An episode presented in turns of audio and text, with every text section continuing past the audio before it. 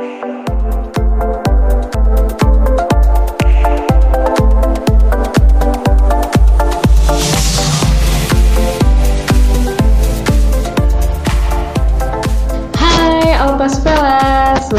to Kapas, cakap bareng Alpas. Di podcast ini kita akan membahas mengenai kesehatan mental dan lifestyle.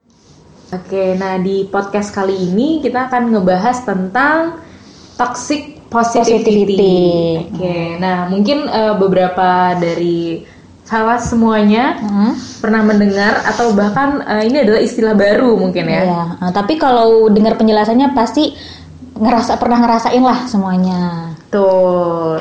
Nah, eh, mungkin ini juga salah satu istilah yang populer ya, bukan istilah yang berasal dari ilmu psikologi yang ilmiah gitu mungkin Iya, enggak ya. ha-ha. Ini istilah populer sebenarnya, tapi eh, perilaku-perilaku atau hal-hal yang terkait dengan toxic positivity itu sebenarnya sudah eh, lama gitu ya, sudah lama dialami oleh orang-orang. Tapi baru Baru dibahas aja baru dibahas itu justru sekarang sekarang. Sekarang-sekarang, hmm. karena banyaknya eh, apa ya seperti kampanye atau ide-ide yang mendorong orang-orang tuh untuk mensugesti gitu kali ya. mensugesti, benar orang-orang buat Lebih berpositif thinking. ya Nah, padahal thinking, heeh. terus atau misalnya harus eh, lo tuh harus terima dong harus bersyukur dong harus harus harus harus yang lainnya harus gitu harus yang dalam artian positif. Ya, harus harus dalam arti yang positif. Padahal Padahal nggak semuanya juga sih harus eh, kita respon dengan pertama kali dengan hal yang positif karena eh kita eh, ya dianugerahkan itu dengan emosi-emosi yang beragam, dan negatif Ah, Betul. kayak gitu. Jadi eh, kita tuh sebenarnya dianugerahi oleh eh, enam emosi dasar. Ah. Itu ada senang, Ya, sedih, sedih, takut, takut, marah, Marah. terkejut, jijik. Oh ya, udah ada enam. Udah di situ. enam. Aduh, ini yang eh, tentang emo, 6 emosi dasar ini sebenarnya bisa kalian lihat di website sama di Instagram kita karena kita sudah pernah membahas Sudah itu. pernah kita bahas bahwa memang manusia itu dianugerahkan at least nih, at least ada enam emosi dasar. Mm-mm. gitu dan eh, ini benar-benar hanya manusia ya yang bisa Iya. memunculkan emosi tersebut gitu nah sebenarnya eh, kenapa sih kita itu membahas hal ini karena pertama ada hal-hal yang memang eh, sebaiknya kita renungkan kembali terkait dengan positivity Ya. Ya, karena sebenarnya untuk mengejar kebahagiaan itu eh, secara obsesif gitu ya mengejar kebahagiaan yang secara obsesif yang harus gue harus positif thinking terus gue harus melihat hidup itu secara positif dan lain-lain sebagainya itu justru akan kita tuh eh, akan membuat kita itu lebih merasa kok gue kayaknya nggak bahagia bahagia ya ya nggak sih? Karena kita selalu berpaku kayak ya gue tuh harus positif gue tuh harus positif gitu. Nah justru itu bikin kita merasa unhappiness Mm-mm. gitu. Merasakan unhappiness secara keseluruhan gitu loh. Why? Kenapa kita harus seperti itu? Yang yang kedua itu tadi ya kita eh, bisa merasakan. bisa merasakan berbagai emosi ya kenapa harus, emosi ditiadakan. terus gitu. Dan emosi-emosi yang lainnya kenapa nggak kita rasakan juga Iya, gitu. Eh, sebenarnya ini juga jadi perbincangan hangat ya di luar negeri sana nggak hanya di Indonesia. Mungkin beberapa juga eh, media-media populer kita juga udah pernah membahas.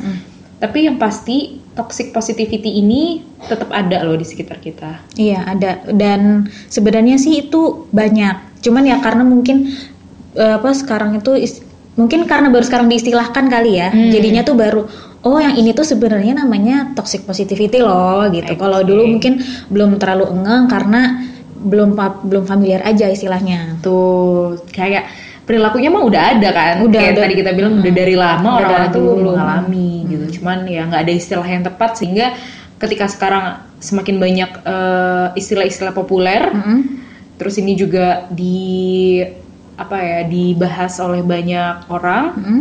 sehingga kita juga kayaknya penting nih untuk ngasih tahu ke orang-orang kalau well emosi kita harusnya di kelola dengan baik, baik itu yang positif maupun, Maupun yang negatif. negatif, Mm-mm. gitu. Nah, mungkin eh, kita di podcast ini akan ngebahas gimana sih sebenarnya cara untuk menghindar dari kondisi-kondisi toxic positivity. Iya. heeh. Sebenarnya gini, eh yang namanya toxic positivity udah udah jelas lah ya namanya toxic, which is itu adalah sesuatu yang Negatif. eh, negatif justru ya, muatannya negatif walaupun ada kata-kata positivity di situ. Sebenarnya yang positif itu justru adalah yang benar-benar kita rasakan secara genuine atau secara apa adanya Ya, kita merasakan natural. kebahagiaan. Misalnya nih kita tanpa perlu disuruh bersyukur kita udah merasakan Ya bersyukur, bersyukur gitu. gitu, atau uh, kita tanpa perlu dipaksa untuk berpikir positif ya kita bisa kok uh, Mm-mm. berpikir positif dengan otomatis gitu Iya. kan tapi ketika itu adalah men- menjadi hal yang apa ya Kayak harus kewa- keharusan gitu ya. keharusan dipaksa atau menjadi sesuatu yang Mutlak mutlak dan kalau misalnya nggak dilakukan itu akan salah gitu. yang berdosa salah. salah. Waduh, berat banget kalau itu akan berdosa. menjadi toxic dong Iya, pastinya uh, uh. itu justru nggak akan memberikan dampak yang Baik. bahagia Iya, yang bahagia. oke contoh-contoh toxic positivity deh nih yuk kita bahas Eh, Oke. Pertama yang tadi ya kayak yang sering kita bilang ayo dong lo bersyukur seharusnya tuh eh, lo tuh bisa lebih mensyukuri apa yang udah lo dapet sekarang banyak lo orang-orang yang nggak bisa kayak lo ini Hmm. Nah, iya, gitu benar. Uh, uh. wah itu kan maksudnya kita jadi tidak memvalidasi emosi ya Mm. Dan malah jadi membandingkan orang lain ya nggak sih? Karena eh padahal sebenarnya ya setiap orang tuh punya alasan, punya eh, sebab dibalik kenapa si orang ini keadaannya begini, kenapa si orang ini eh, harus kayak begini gitu kan? Kita nggak bisa menyamakan keadaan kita dengan orang lain ya nggak sih? Betul banget. Ya sebenarnya pasti tujuannya baik ya, Hmm, kayak untuk mungkin eh, mungkin untuk menyemangati, mm, cuma betul dan kayak sekadar mengingatkan. Oh iya, pakai hashtag gak sekedar mengingatkan. Oke. Sama emoticon. Iya, saya emoticon salaman gitu. Jadi kayak sebenarnya ya betul kita memang harus bersyukur ya. Hmm, iya. Cuman kalau misalnya itu menjadi satu paksaan, apalagi sampai membandingkan kayak gitu, ya ya apa gitu loh. Jadi Tapi jatuhnya jadi kayak ini gak sih ajang ajang bersyukur gitu. Kalau lu nggak bisa bersyukur, lu menjadi orang yang tidak apa ya, tidak menghargai hidup. Iya, sih? jadi less worth gitu Nah, mungkin gitu. ya. Padahal kan kalau bersyukur tuh ya udah bersyukur bersyukur aja gitu, nggak harus karena orang lain ya nggak sih? Ya, betul. Jadi kayak ya itu tadi ya kalau misalnya kita mau positif ya, bukan yang toxic Iya. gitu ya. Memang harus genuine dari diri sendiri, memang harus dirasakan apa adanya. Terus juga ya tanpa paksaan orang lain lah harusnya ya. Terus eh, contoh lain mungkin eh, selain disuruh bersyukur adalah mungkin positive thinking. Nih banyak Iya. banget. Udahlah, masalah mah pasti lewat. Lo harus positive thinking aja. Bisa kok dilakuin, bisa sih, cuman kan eh, nggak langsung tok begitu Nah. caranya. dan justru itu jadi tidak solutif ya Iya. ketika memang disuruh eh, ada satu masalah terus disuruh berpikir positif ya then what gitu akan lebih baik ketika ketika kita eh, meminta orang-orang buat berpikir positif gitu ya tapi juga disertai dengan solusi yang eh, benar-benar praktis gitu mungkin ya misalnya nih kayak ya udahlah eh, ini kan masalah masalah ini kan mungkin bisa diselesaikan. Lo coba deh positive thinking. Yuk kita cari bareng-bareng solusinya kayak gimana. Itu kan akan lebih baik ya daripada Iya, heeh. meninggalkan orang tersebut dalam masalahnya. Iya terus bertanya-tanya sendiri tidak Betul. solutif kayak berarti gue tuh seharusnya gimana Iya, gitu. Karena kan ada kondisi di mana kita itu ngeblank terus kita jadi eh, apa berpikir eh, negatif terus ketika ada orang lu positif dong ya ya udah positif tapi gimana caranya betul. gitu. Jadi ya kalau misalnya menyarankan orang untuk berpikir positif, yuk bareng-bareng juga bantuin gitu. Kalau tetap nggak nggak ketemu solusinya, ya mungkin kita bisa memvalidasi emosinya dulu ya Iya, kan. ha-ha. Jadi bahwa oke nggak apa-apa kok, gue paham kalau misalnya lo tuh marah banget dalam situasi ini gitu. Tapi coba yuk tenangin diri dulu biar kita bisa lebih eh, Bisa berpikir jernih. lebih berpikir jernih lagi karena kalau misalnya lo marah-marah gini ya lo nggak bisa mikir kan Iya, benar gitu. benar. Heeh. gitu yang penting itu tidak mengubur Perasaan negatif di dalam diri. gitu. Tapi jangan terus-terusan dimunculin. Kayak kalau apa sih istilahnya sekarang kayak sambat ya nggak sih? Iya, sambat-sambat mulu sebenarnya eh, sambat yang dalam porsi yang sesuai itu nggak Iya, apa-apa. Iya, ya. nggak apa-apa. heeh. Jangan berlebihan juga ya. Iya, iya kan karena itu tadi kita tuh manusia. Kita juga secara tidak langsung butuh sambat lah gitu Benar. biar lebih plong gitu. Betul Tapi kalau berlebihan ya nggak solutif juga. Setuju, setuju, setuju. Terus yuk kita sekarang masuk ke eh, cara-cara Mm-mm. gimana nih biar kita bisa terhindar dari toxic positivity. Positivity. Ingat ya, ini toxic positivity, which is ini adalah eh, positivity yang, Yang tidak baik. Tidak baik. Mm. Kita nggak ngomongin positivity yang sebenarnya memang butuh untuk Iya. dirasakan gitu ya. Kita kita lebih ke toxic positivity-nya. Pertama nih, eh, mungkin bisa banget dilakukan dengan cara menerima Mm, emosi yang kita rasakan, ya. tapi juga kita tuh bisa menempatkan emosi tersebut eh, sebagai bagian dari diri kita. Iya.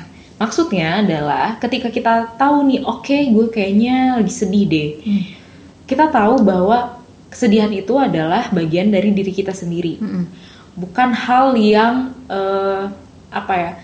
Bukan hal yang seharusnya menjadi tanggungan orang lain misalnya gitu. Sehingga orang lain tersebut jadi kayak udah lalu nggak usah sedih kayak gitu. Orang lain tuh sebenarnya nggak bertanggung jawab atas emosi kita loh. Iya, karena kan kita yang ngerasain ya. Betul. Jadi ketika kita menerima, kita coba usahakan untuk mengenali bahwa oke itu adalah bagian dari diri gue. Mm-mm. Tidak ada orang tidak ada orang yang satupun sebenarnya yang berkuasa atas emosi tersebut, benar nggak? Iya, karena kan yang mengontrol diri kita sendiri ya. Jadi ujung-ujungnya memang harus kita juga yang Mm-mm. menerima. Gitu. Jadi eh daripada bilang kayak, duh kayaknya gue harus bahagia deh, gue nggak boleh sedih-sedih lagi gitu. Nah daripada bilang kayak gitu, mendingan coba diresapin, terus kita bilang aja, oke ini kayaknya adalah hal yang berat untuk gue, atau oke gue sedih banget nih ketika gue berada di situasi ini. Itu kayak apa ya mengenali adanya emosi yang di, di dalam diri kita dan kita tuh punya power gitu Mm-mm.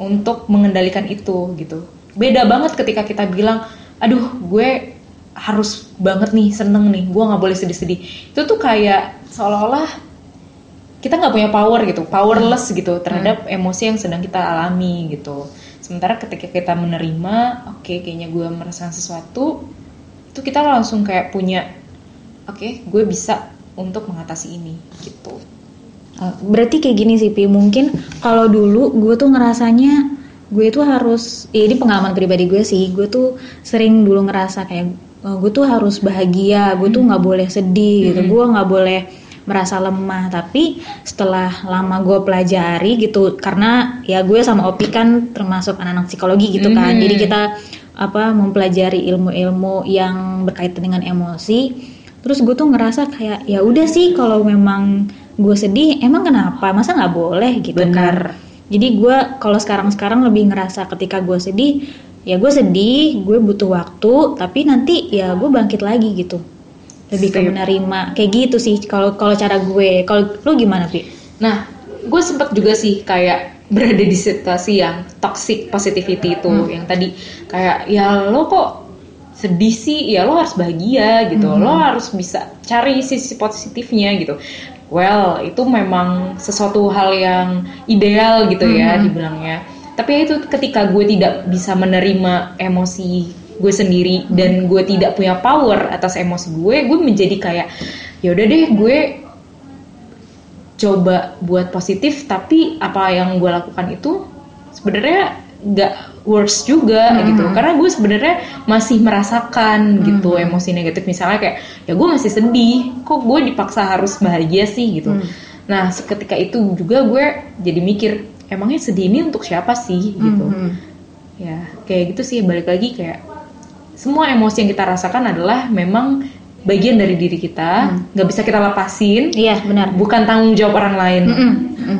Well, ketika kita sedih, marah, apa pun itu, itu adalah tanggung jawab kita sendiri. Gitu. Dan kalau gue tuh ya ngerasa pas part di mana gue sedih itu kayak lebih capek nggak sih berusaha untuk ayo positif tapi kayak susah gitu. Karena lu tuh lagi ada di fase sedih kalau lu paksa untuk jadi senang bahagia gitu positif kayak energi lu terkuras gitu loh.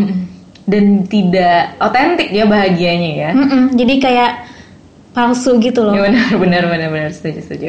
Oke, poin yang kedua nih. Yang poin kedua, eh, kita tuh harus memahami bahwa ya apa yang kita rasakan itu adalah bagian dari kehidupan, bagian dari eh, apa manusia yang memang gak lepas dari si enam emosi dasar itu. Ya, itu balik lagi yang kayak tadi gue bilang, gue ngerasa sedih, ya udah gue sedih. Kalau gue paksain seneng tuh jadi kayak bohongan gitu. Gue nggak dapet feel untuk seneng karena eh, apa ya kalau gue sih ngerasanya gue nggak bener-bener menghayati apa yang sedang gue rasakan kalau gue gitu itu tuh kadang kita tuh luput dari eh, hal-hal yang seharusnya itu kita hayati benar-benar sehingga kita tuh paham diri kita sendiri. Nah, sering kali kita tuh menyepelekan hal itu loh, ya Iya, nggak sih? heeh, heeh. Jadi kayak oke, gue ngerasa sedih nih, gue harus bahagia. Gimana caranya gue harus bahagia? Pokoknya apa pun yang terjadi gue harus bahagia. Meanwhile, kita memang benar-benar sedih gitu. Kita nggak fokus ke sedih. Ya, well, eh, kita juga nggak harus selalu fokus ya Iya. terhadap eh, sedih tadi. Balik lagi, semua itu ada porsinya, Iya, tidak berlebihan. benar, heeh. Ketika lo merasa sedih, lo boleh banget berpikir gimana caranya lo balik lagi, seneng lagi. eh ibaratnya bisa bounce back lagi gitu kan.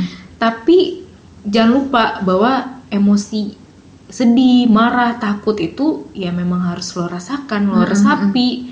Apa sih yang sebenarnya gue rasakan gitu? Kok bisa ya gue ngerasa sedih ya gitu? dan dari emosi negatif itu yang lu sedih, takut, cemas itu tuh kalau lu bener-bener eh, merasakan ya itu kayak jadi energi buat diri lo gitu loh Benar.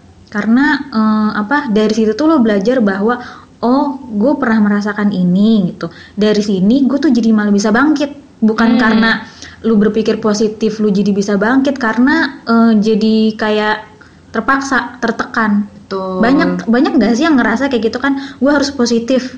Positif tapi tertekan yang ada malah nggak ya itu balik lagi kayak nggak merasakan lah apa yang harusnya dirasakan. Karena sepertinya positifnya itu seperti pencapaian mungkin ya. Jadi Iya, ketika heeh. tidak tercapai justru malah Lebih menyedihkan down lagi, lagi. Lebih heeh. bikin down lagi gitu. Jadi ya cobalah menerima. Tadi yang pertama kan menerima tuh iya dan eh, mengenali bahwa itu adalah bagian dari diri. Yang kedua adalah tahu nih bahwa ya memang itu adalah bagian dari being a human. iya gitu. manusiawi lah gitu manusiawi kan banget. Oke, yang ketiga nih, poin ketiga adalah ketika kita udah eh, melakukan dua tahap di awal itu tadi, Mm. Kita tuh ada namanya deep acting atau melakukan hal yang memang sesuai dengan apa yang kita rasakan, Iya. gitu. Tapi ingat prinsipnya adalah jangan tidak berlebihan. Iya benar. Segala yang tidak eh, segala yang berlebihan itu tidak baik. pastinya tidak baik gitu. Jadi misalnya nih contohnya Hmm. eh, kita ker- lagi kerja, Mm. Terus lingkungan kerja kita itu menuntut kita harus tampil positif, harus Iya. tampil ramah, harus tampil Senyum terus. senyum terus good performance. Iya iya. Pokoknya all the time kita dituntut untuk Perfect. jadi orang yang perfect Hmm. di lingkungan kerja kayak di keluarga kayak di mana pun. Itu gitu. pasti capek banget sih. itu pasti capek dan jadinya kita merasa kok ini kayak bukan gue ya yang gue tampilin bener nggak? Dan rasanya jadi kayak mati rasa nggak sih? Hmm. Kayak eh, mungkin kalau di kerjaan SOP kerja gue kayak gini, ya udah gitu. Tapi Iya. nggak nggak Jadi memaknai. kayak robot gitu. ya? Heeh, heeh. Tidak ada tidak ada emosional Iya. heeh. eh, yang terlibat di dalam kegiatan kita. Nah jadi gimana tuh caranya biar kita marah kita nggak kayak orang kesetanan mungkin ya, Iya. yang ikutan marah juga bukan kayak gitu. Tapi ketika misalnya nih eh, kita marah kita duduk dulu Mm-mm. terus kita pikir kalau oke gue lagi marah Mm-mm. gue ingin menyampaikan atau menyalurkan emosi marah gue ini seperti apa coba dipikirkan dulu nah ketika misalnya kita udah tahu oke okay, gue pengen coret-coret di kertas gue pengen uh, tulis nama orang gue kesel mm -hmm. gue coret-coret itu boleh banget mm. gitu at least kita jadi berpikir bahwa kita akan menyalurkan emosi kita ini seperti apa. Mm -hmm. atau misalnya gue lagi sedih oke okay, gue akan duduk dulu gue akan berpikir sedih terus gue harus ngapain? Gue mau nangis atau gue mau ke mana gue mau makan yang banyak atau kayak gimana itu bebas terserah hmm, gitu. Yang penting kita tuh tidak mengenyampingkan emosi yang sedang kita rasakan. Hmm. jadi itu tadi deep acting itu jadi kayak kita melakukan apa apa yang sedang sesuai kita uh, sesuai kita rasakan gitu. Hmm. Tapi kalau misalnya kayak tadi lu nyontohinnya hmm. sedang marah gitu, hmm. tapi kita mungkin harus kontrol juga kan Betul. kayak lu marah sama partner kerja lu, hmm. tapi gimana caranya um, apa tidak ada yang terlukai ya nggak sih? Betul, benar-benar itu itu banget. Itu kuncinya ya. Jadi hmm. kayak lo marah bukan berarti lo itu punya uh, hak. hak untuk menyerang orang lain, hmm. menyakiti orang lain bukan kayak gitu, yeah. tapi adalah mengenali oke okay, gue marah, apa yang bisa gue lakukan hmm. dan ini harus juga terkait dengan goals atau tujuannya. Hmm. Misalnya nih, oke okay, gue marah, gue pengen bilang nih ke orang kalau gue marah, hmm. gue pengen dia tahu kalau gue itu kesel sama dia dan dia nggak boleh kayak gitu lagi ke gue, misalnya hmm. kayak gitu. Itu kan ada tujuannya ya, ada iya. goalsnya. Yeah. Nah, um, mengkomunikasikan itu sesuai dengan tujuan itu justru lebih baik, jauh lebih baik. Iya. Yeah. Uh. That's the part of deep acting also. Jadi kayak ketika lo bilang uh, sini deh, uh, gue mau ngomong sama lo jadi tadi tuh gue marah banget sebenarnya gue kesel lo kayak gitu ke gue dan gue pengen uh, lo nggak kayak gitu lagi ke gue hmm. berarti uh, secara langsung kita menerima dulu mm -hmm, uh, emosi marah udah tenang baru kita kasih tahu ke orang itu iya bukan dalam keadaan marah atau dalam yeah. keadaan sedih kita memaksakan gak gak gue nggak boleh marah gue nggak boleh marah atau gak gak gue nggak boleh sedih nggak boleh sedih itu hmm. nggak mm. akan menjadikan kita tuh apa ya seorang yang belajar dari emosi kita gitu yeah hmm. kita jadi kayak cuman berprinsip apa sih kalau di psikologi itu namanya di repress ya iya menekan menekan ditekan terus hmm. gitu emosi aduh nggak boleh marah nggak boleh marah nggak boleh sedih pada akhirnya ya tadi kayak Fatin bilang jadi kita hanya akan tampil sebagai sesosok yang palsu gitu mm-hmm. selalu pakai topeng nah instead of pakai topeng kenapa nggak kita coba mengkomunikasikan emosi yeah. tersebut dengan cara yang lebih sehat mm-hmm. kayak gitu dan poin yang terakhir gimana? Nah, kalau poin yang terakhir itu mencoba untuk uh, mencatat apa yang lu rasak, apa emosi yang sedang lu rasakan. Hmm.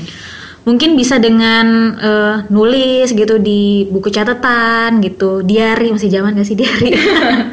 Atau diary kayaknya udah banyak yang di handphone ya sekarang ya. Oh iya di handphone atau mungkin pakai aplikasi uh, pencatat emosi karena sekarang udah banyak banget kan. Atau mood tracker nah mood tracker iya sebutannya mood tracker. Nah itu kan udah banyak banget tuh sekarang di uh, online. Mungkin hmm. bisa lu coba dengan menulis emosi apa sih yang sedang lu rasakan penyebabnya itu kenapa terus uh, terus apa yang mau lu lakukan dengan emosi itu terus mungkin bisa juga nih Tin kalau kita udah mencatat hmm? kita itu bisa ngelihat itu per week uh, sorry weekly atau monthly? Atau oh, per minggu iya. atau per bulan gitu ya? Kita evaluasi tuh ya kan hmm. seminggu ini gue ngerasain apa sih yang dominan? Apa marah-marah terus selama lima hari gitu hmm. misalnya?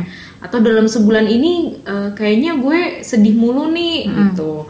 Nah dari evaluasi tersebut justru kita bisa lebih mengenali diri ya. Iya, apa yang kita butuhkan? Ataukah mungkin kita butuh bantuan profesional untuk uh, anger management mungkin iya, kayak gitu kan? Atau mungkin kita punya gejala-gejala kayak mungkin depresi iya. kita nggak ada yang tahu kalau kita nggak memperhatikan iya, perubahan benar. emosi kita. Dan bisa jadi kalaupun memang tahapannya nggak sampai butuh profesional mental health gitu lo jadi bisa oh gue kemarin ngerasanya kayak gini yang gue lakukan kayak begini. Nah next time kalau gue merasa emosi yang kayak gitu berarti gue harus gimana nih gitu. Jadi bisa lebih terkontrol bisa lebih uh, lu bisa lebih merasakan lah apa yang harusnya lu rasakan betul nah mengutip dari quotes-nya Beth Jacobs PhD, Mm-mm. journals are like a checkpoint between your emotions and the world. Jadi kayak tadi benar banget ketika kita udah bikin uh, catatan mengenai emosi kita, kita tuh kayak punya checkpoint. Saat kita merasakan emosi yang sama di masa depan, kita bisa balik lagi nih ngeliat Mm-mm. Jadi ada historinya gitu Iya, ya. gue udah pernah merasakan ini di, di situasi kayak gini. Apa ya yang bisa gue lakukan? Is it worse or not? Mm. Apakah kita harus punya atau cari alternatif lain atau kayak gimana? Mhm. Gitu. Kalau baik bisa dilanjutkan gitu kan, tapi kalau ternyata itu suatu hal yang harusnya diperbaiki ya bisa kita perbaiki di masa depan. Bener banget. Nah tadi itu empat Cara. poin, Empat empat poin. cara untuk menghindari toxic positivity Mm-mm. gitu ya. Ingat being positive is a good always Iya. gitu ya. Pasti eh, being good is always good gitu Iya, kan. Tapi bukan berarti kita eh, bisa menyampingkan emosi-emosi negatif yang kita rasakan Iya, gitu. Pasti ya ada maksudnya lah kenapa kita tuh dikasih emosi positif dan negatif. Benar. Kenapa kita diberikan senang dan sedih juga? Mm-mm. Kenapa nggak senang aja terus-terusan gitu Iya, kan? ha, ha. Karena mungkin kita bisa belajar banyak dari apa yang kita rasakan. Hmm. eh, dari emosi tersebut, kita juga bisa lebih memahami, mengenali diri kita tuh seperti apa sih. Mm-mm. Apakah memang kita orang yang sensitif, atau kayak memang orangnya yang anger prone mungkin ya, Iya. yang mudah marah atau kayak gimana. Nah, sebenarnya semua itu adalah manusiawi. Ingat, semua hal terkait dengan emosi itu adalah manusiawi. manusiawi, super manusiawi lah Super gitu. manusiawi. Ya namanya juga kita kalau bukan manusia mah ya nggak dikasih emosi Gak nggak sih? mungkin ada orang yang nggak pernah marah bener nggak sih? Iya nggak mungkin sih. mungkin.